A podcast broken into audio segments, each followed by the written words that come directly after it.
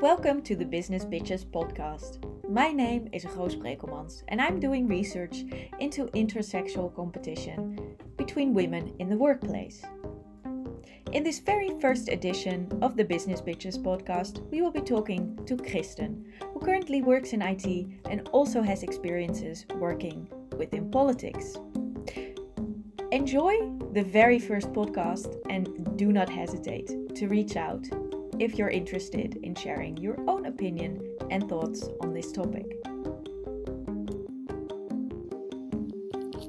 Hello. Hi. Hi. Hello. Hi, welcome, Kristen, and welcome to uh, the very first Business Bitches podcast. So, you have a very uh, exciting uh, honor. So, um, yeah, please tell us who are you? Who am I? Well, well, it's really a privilege to be the first one. I have to admit, uh, this is really exciting, um, and I love the name. Uh, I was telling my friends I was going to be on the podcast. It's like, ah, that's a that's that's really a name that kind of suits me as well because I have been called that before. Um, so yeah, that's uh, uh, really excited. Uh, my name's Kristen, and I'm 32 years old now. Um, I now live in Utrecht, but I come from a very small village up uh, up the north of the Netherlands, a pretty pretty rural community. Um, what I do now is I work in IT um, and I dabble a little bit in politics still. And um, I am trying to finish my master's degree in urban management. I'm also very much involved um, in local politics here in Utrecht. Um, I am now a member of the board of Student and Starter, which basically translates to Student and Starters, uh, which is um, a local party that basically represents young people in Utrecht, which we have a whole load of. Utrecht is the youngest city in the Netherlands. Great, cool, uh, cool that you're active in so many, uh, so many different areas. And um, well, I guess my uh, my initial uh, biggest question uh, is, of course, uh, how did you end up in this podcast? What was it that triggered the topic for you? Well, I think it was the name firstly, I, I spotted it on LinkedIn and I was like, yeah. And um, I have quite the career background as well. I've worked in, in loads of different environments, and, and the topic of like intersexual competition in, in the workplace really, really resonated with me because I've, I've seen it from so many uh, uh, point of views and, and, and so many layers within uh, society and the work field that um, that I, I really yeah, do have an opinion about that, to be honest. So yeah, it, it kind of spoke to me, and I was like, yeah. Well, great. Well, of course, we will be listening to your uh, point of view uh, uh, in a more elaborate way. Um, but uh, something that you immediately mentioned was, uh, well, so I've been called that. I've been called uh, a bitch. Um, I'm interested in some anecdotes about that. Yeah, well, um, a, a couple could come to mind. Um, I think the first first time really was when I um, I was in a leadership position within IT, a very young team, and um, while the word "bitch" has not been exactly spoken, there there were issues with the way um, uh, I presented myself as as the team lead. Um, and I also it was also a learning experience because um, um, I'm very dedicated to the work I do, and I expected the same level of dedication from my teammates, which uh, I was 23, 22, I think, um, which which kind of clashed, um, and I pointed out that I, uh, well, I was really unhappy with one of my teammates not putting in the work. Um, that he promised to do because it was the end of the day and then uh, he just went home. Uh, so i i called him up at home. I was like well it's not finished. It's like yeah well i'm home now so i can't do anything about it. Well and he was very offended that i pointed him uh, at at the missing work after hours so yeah that that uh, the, the word bitch was implied uh, for uh, uh, mentioning that. And the boss had to inter- my boss had to intervene. Uh, there was there were talks, um, and yeah, well, um, yeah, I had to adjust my level of expectations basically. So that that was the first time. And uh, because now you mention, um, uh, I think you mentioned a, a male colleague uh, in this uh, anecdote. Um, because of course the uh, the idea of the uh, business bitches is also about how especially women do that to each other amongst each other. Um, do you have any any experiences or opinions or insights on on that angle? Yes, well, I've I've also also worked in in fashion and retail, and that is of course a very female dominated industry, and I worked in an all female team. Um, and the insight there is really that um, without putting too much on emotion, there is um, there the competition was way harder than I've ever experienced in actually in male dominated environments, or it was harder or more um, more hidden. It was a little bit, you know, underneath the current uh, which for me, because I came from, uh, I come from a rural community. I, you know, I was a, very much a tomboy. I've always had male friends. So getting into fashion and seeing all the things that go on beneath the surface for me was was quite um, a, quite the learning experience, uh, and I had to adjust pretty quickly because um, my bluntness was mistaken for bitchiness, but it was uh, more the lack of not being uh, uh, being aware of all the things that that uh, were not said. So that I think that was more of the more um, that was one of the first female dominated environments I was in, and that was for me also a very much a learning experience. And uh, because you say it was like some kind of undercurrent, so it was something that wasn't said. So then, how did you how did you pick up on the fact that there was something there? Um, well, basically, um, I had to gain my, my colleagues' trust first um, before, and then when there's trust, you know, you get. Um, I was kind of t- take taken by the hand and, and like, yeah, well, do you realize that this and this is going on with her, and she wants her job, and um, the way you act is kind of felt like a threat because you don't seem to care that much and i was like oh right yeah so um, yeah that was way more um, trust based environment. So there was also quite um, i don't know if like gossip is really the right word but there was a lot of uh, talk about how people were behaving in the workplace going on. Yeah.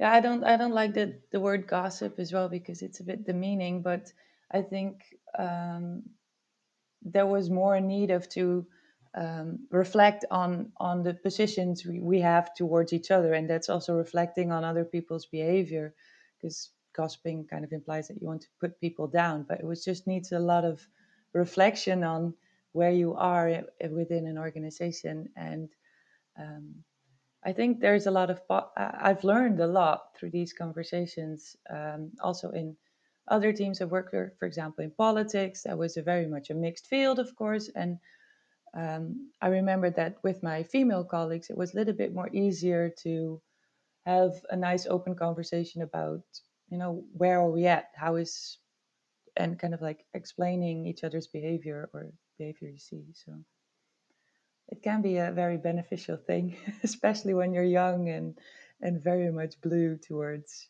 uh, uh, workplace shenanigans. What do you think about this uh, perception of women working amongst women or women being bitchy to other women? Where that comes from, or if it even makes any sense at all to you? Yeah, well, I I had to prepare a little for this uh, for this talk, of course, and I, I was looking into it, and um, what I noticed in in the literature and the academics what's the center point in um, in intersexual competition is is the whole jealousy factor, which which is being referenced a lot, and and I was thinking about that, and maybe it's a little bit of a semantics thing, but I don't think it's. Um, I would not like to call it jealousy. I'd, I'd rather refer it to as envy, because Mm-hmm. um, jealousy implies that it's your own fault. Jealousy is a, is a negative emotion you feel. It's a symptom of underlying things, uh, your own insecurities or past experiences or, or something like that. Um, and envy, envy implies that there is uh, scarcity. So there's um, uh, there's a sense of scarcity. There's only so little of something to uh, to get. So if somebody has it, you're envious because then there's nothing left for you. Um, and and that implies that the cause of the envy is lies outside of yourself. Um, and I think we really need to ask a question um, that who is responsible for that sense of scarcity uh, when when we're looking at, at things to be envious about in the workplace. Um, yeah. And do do you do you actually think uh, that is true? Because I uh, uh, I agree with you completely that this uh, uh, that this viewpoint of envy absolutely exists, uh, either consciously or subconsciously amongst women, because they feel like if there's already another female boss or another woman in that team, then that spot of the woman is somehow taken. Um, but do you yeah. think yeah. that that that's correct? Do you think that that uh, kind of um, mental uh, mental opinion that women have that that's correct? That if there is that one woman, why shouldn't there be another woman, for example, or why shouldn't the entire team be made out of women? Yeah, I, I um, in a sense, yes. I, I, I must say that that I've never identified much with being a woman, and that sounds like really a big thing. But I've never, uh, um, I've never put my abilities um, and my uh, my shortcomings towards my gender, because um, who who does well who who does that you know because you're a complex human being and the, and your gender is gender is just a part of that but um, I think it also de- it really depends on. I think it's a it's something you're taught. It's not something you feel.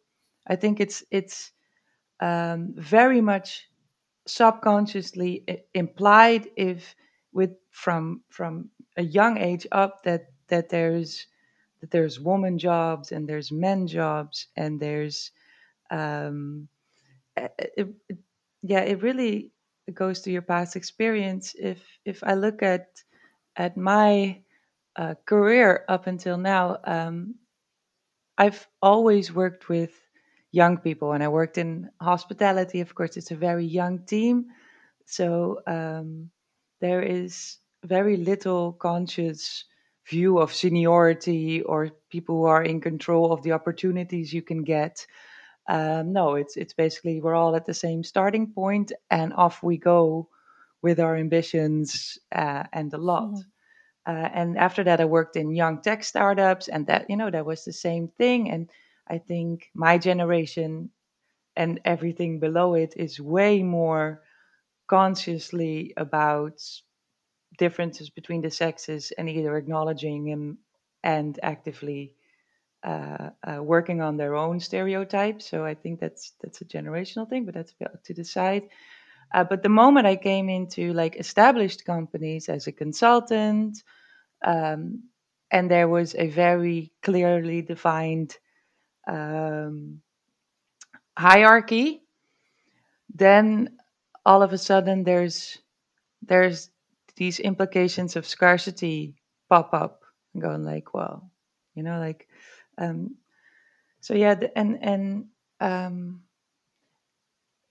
regarding to like envy, that there's um, it, it can also be a good thing because if it's if it's benign, if it's if it's uh, a positive kind of envy, it creates ambition, and I see that with my generation. And uh, when you look at like the academic performances of women, they're far exceeding uh, men. So that, that um, it's also created a, a, force of good. But if you're, I think if you're in a, a situation where where it's very hierarchical and there um, there is an advantage in the the hierarchy to keep to create some scarcity towards female positions within the company that that becomes if, and if you work there uh, if it either uh, it doesn't matter if it's you know very very obvious or if it's very subconsciously it does become a part of you. Um, and that that that's something i've really noticed but i'm also uh, uh i would like to uh, to discuss some uh, some silly dilemmas with you um, if you could choose between either working only with one of the two options for the rest of your life so you have to choose either working with just men or either working with just women for the rest of your life? Which one would you choose and why? Um, I think I would definitely go for uh, male dominated environments. Uh, and I think that's it's it's just because it's a big part of my nurture. It's the thing I, I feel most comfortable with. I'm not saying I would be the most happy with it I would know I would probably be at some point start bashing in heads. Um, no, no, no. Um, but um, the, the the one big advantage of, of male dominated environments for me is that uh, behavior is much more predictable, and I don't know why, but it's what men do, and they keep they keep that up. They they they they. Um, I've seen male environments when when there's a more emotional male within it that they all kind of like uh, assimilate to the same kind of like standard of of behavior. Uh, there's a lot of assimilation, um, which makes it easy to work with. Basically, that's that's what I would choose. Um, but I think my emotional health would prosper better in a in a female dominated environment. Um, but there's a there's a choice, so there's the choice.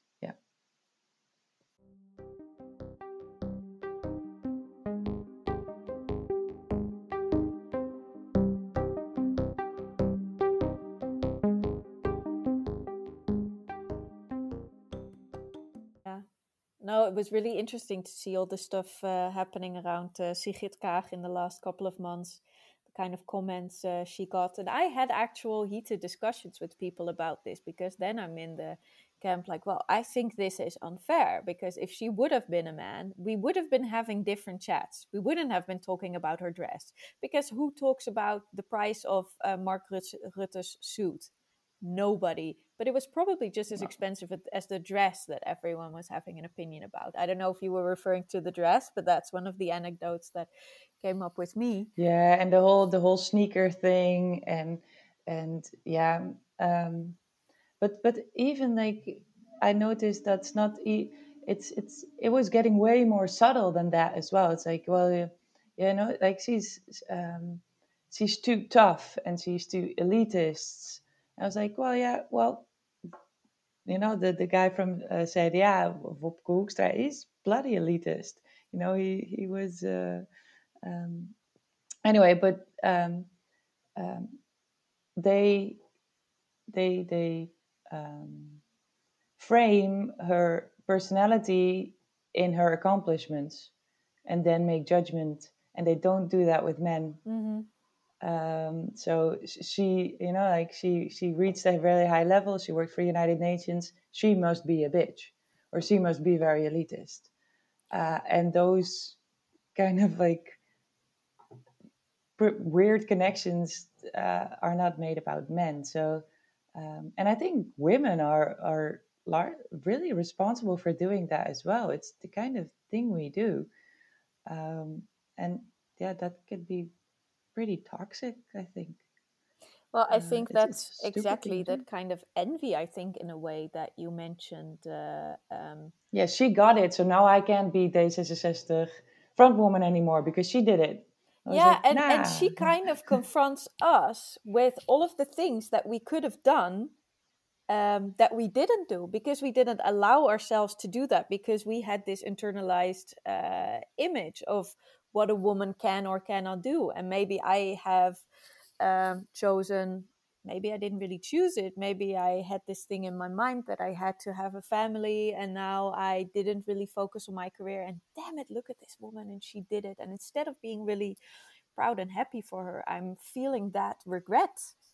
But all um, yeah but that's yeah but that's that's the something you know that's not real. That's not you because most of us are pretty good in making decisions about we what we want to do. We feel we feel what we want to do and we go do it but um, there's also expectations from society and those those make you anxious. But like oh maybe yeah the things you said like oh maybe i no i shouldn't have gone for kids or maybe i shouldn't have gone for a more social study. I should have done accounting because whatever. It's like yeah yeah but those pressures are from the outside and it took me i'm very happy i'm 32 now uh, because it takes forever to to distinguish between societal expectations and what you really want.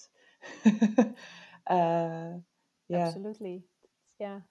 It's a struggle and it's also feminine yeah um, going back to what you said like the, all the expectations you feel when you come into a workplace and and you know like should should i amplify my female aspects? Should i you know wear heels makeup thing laugh louder uh, have a higher pitched voice? Um, and all those things that are um, expected um, I- i've learned now that it's it's okay just to play with that and kind of use it to your own good but i'm really interested if you have any um, any uh, wise words or uh, an important one liner that you enjoy using or or a final thought that you want to share. Um, well i think the final thought that i want to share is, is if if you're experiencing intersexual competition in your workplace um, try try to have a look on on um, how the, how that's caused. Is it is it something you feel from deep down inside, or is it uh, some external factors? And um, my biggest tip is just please acknowledge the elephant in the room if you're with your female competitors in the workplace because uh, we all have our insecurities and and reaching out and and, and taking the first step and acknowledging them that uh, their um, their skills or, or the way they behave uh, behave or the way they conduct business impresses you and maybe a little bit makes you insecure is is such a long way to go. And it I've noticed it so many times now just acknowledging it and trying to overcome it together is is, is the step forward